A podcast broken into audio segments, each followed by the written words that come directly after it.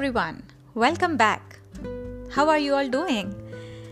In the last episode, we talked about how you can ease the transition of your preschooler, and one of the biggest factor which comes into picture whenever your child is going to start a preschool is adjusting his nap time. And we talked about how you can make those changes gradually in the nap time. This is the eleventh episode of our series, Parenting One Step at a Time. Today, we are going to talk about something which no kid would like to experience. Kids test our patience. They push our buttons and we get angry, frustrated and irritated. Sometimes we yell, and sometimes it goes even beyond that as well. We are human beings after all. We have our own patience level. If our child repeatedly misbehaves or go against our expectations, it puts us in a stressful state. We give them ultimatums, warnings, and when nothing works, we practice timeouts.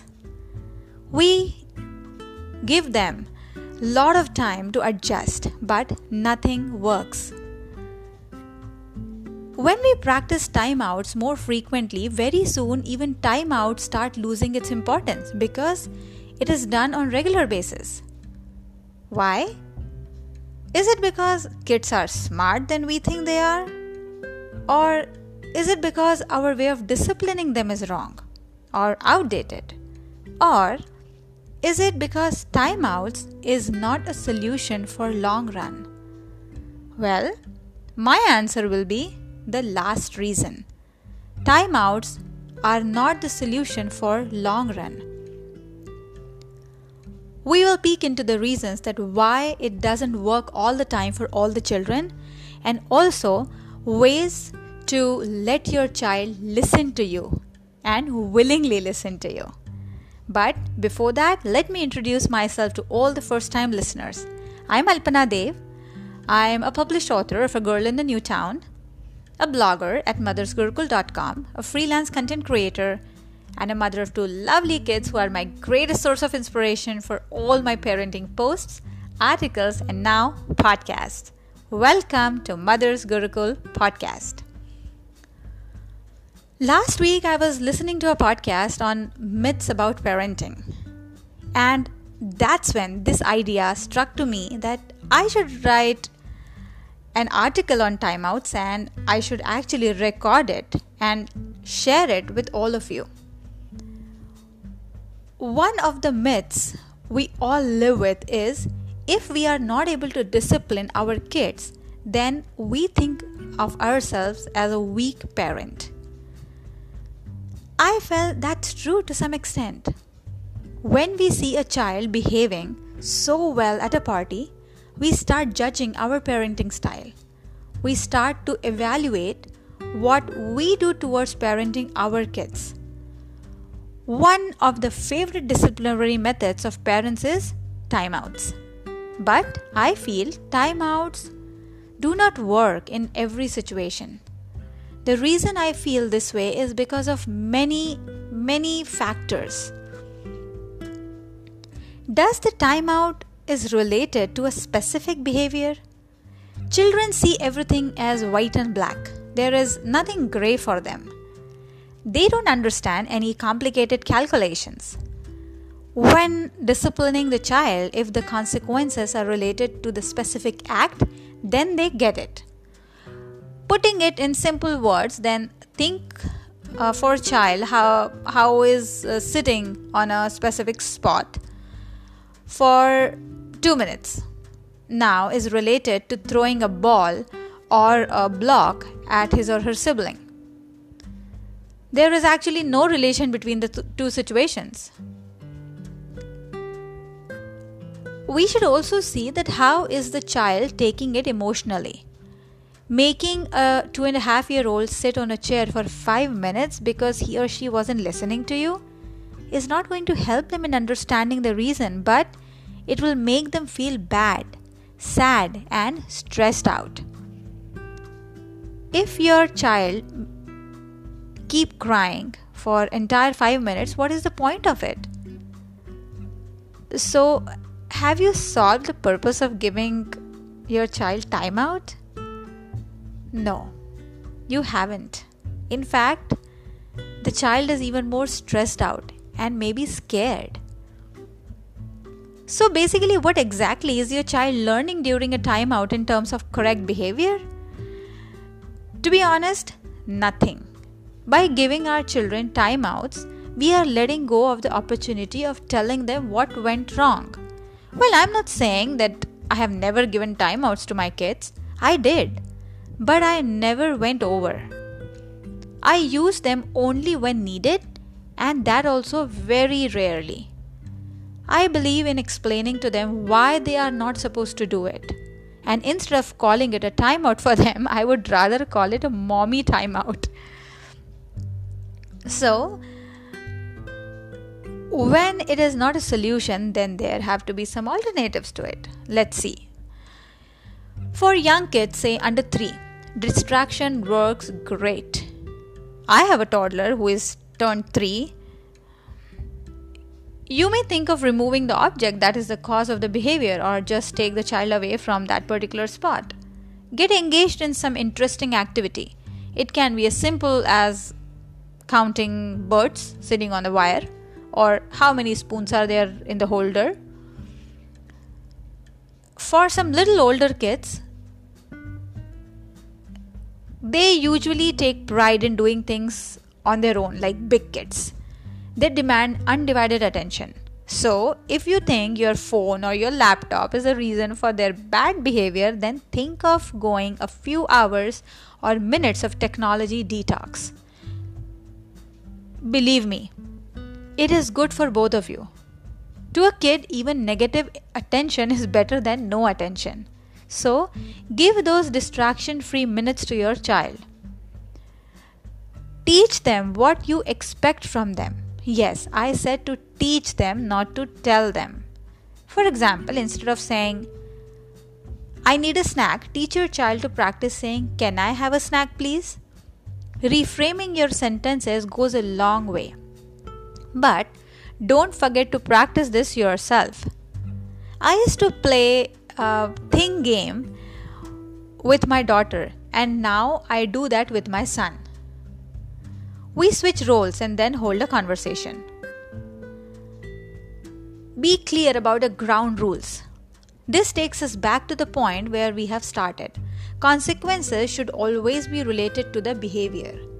Kids need attention. They need love, a listening ear, and empathy. No matter if they are young or old, they all deserve this.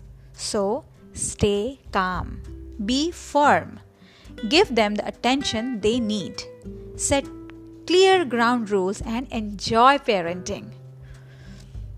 According to aha parenting dot com, if you are using timeouts to deal with your child's meltdowns, that is actually destructive because you are triggering your child's abandonment panic. So try emotion coaching and time ins. If you want to teach your child emotional self-management, that is only effective before a meltdown starts and the child can still access the reasoning capacity of the prefrontal cortex. When you see the warning signs, take your child to a time in to help her calm down. This signals to your child that you understand that he or she has got some big emotions going on and you're right there with them. If they just uh, a bit wound up and wants to snuggle or even read a book, fine. If they are ready for a meltdown, you are there to help. Just let them know you are there and they are safe. Once the meltdown starts and your child is swept with emotions, it is too late for teaching. So don't try to talk or negotiate or even convince them of anything. Just stay nearby, so just stay nearby so you know you don't trigger their abandonment panic and stay calm. Don't give in to whatever caused the meltdowns. In other words, don't give them a cookie you said no to, but offer your total loving attention. Tell them that they are safe. Be ready to reassure them of your love once they calm down. When you are lo- losing it, what I said um, earlier, that you know sometimes we need that mommy timeout. So timeouts are a terrific management techniques for keeping your own emotions regulated, but use them on yourself, not your child. When you find yourself losing it, take five. This keeps you from doing anything you will be sorry about later. It models wonderful self-management for your kids, and it ultimately makes your discipline more effective because you aren't making threats that you won't carry out. Parents who use timeouts are often shocked to learn that there are families who never hit, never use timeouts, and rarely raise their voices to their children.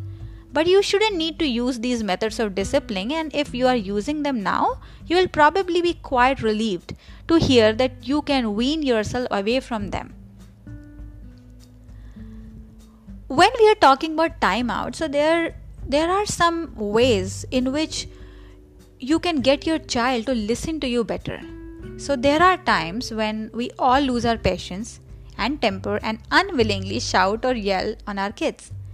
Even though every time we yell, we decide that next time I am going to stay cool, or I will just relax and deal with the situation with a cooler mindset. But when kids test our patience, we forget all those promises and we have made that we have made to ourselves. The vicious circle of asking, repeating, reminding goes on. On the other end, there are the kids, full of new ideas, tremendous energy, and full potential to test us. Kids continue the behavior that works for them, whether it is positive or negative. That is why they are kids and we are parents. So I'm going to share eight ways to get your child to listen to you better. First one is sufficient dose of attention and power. They need attention from their elders and at the same time the power to take decisions.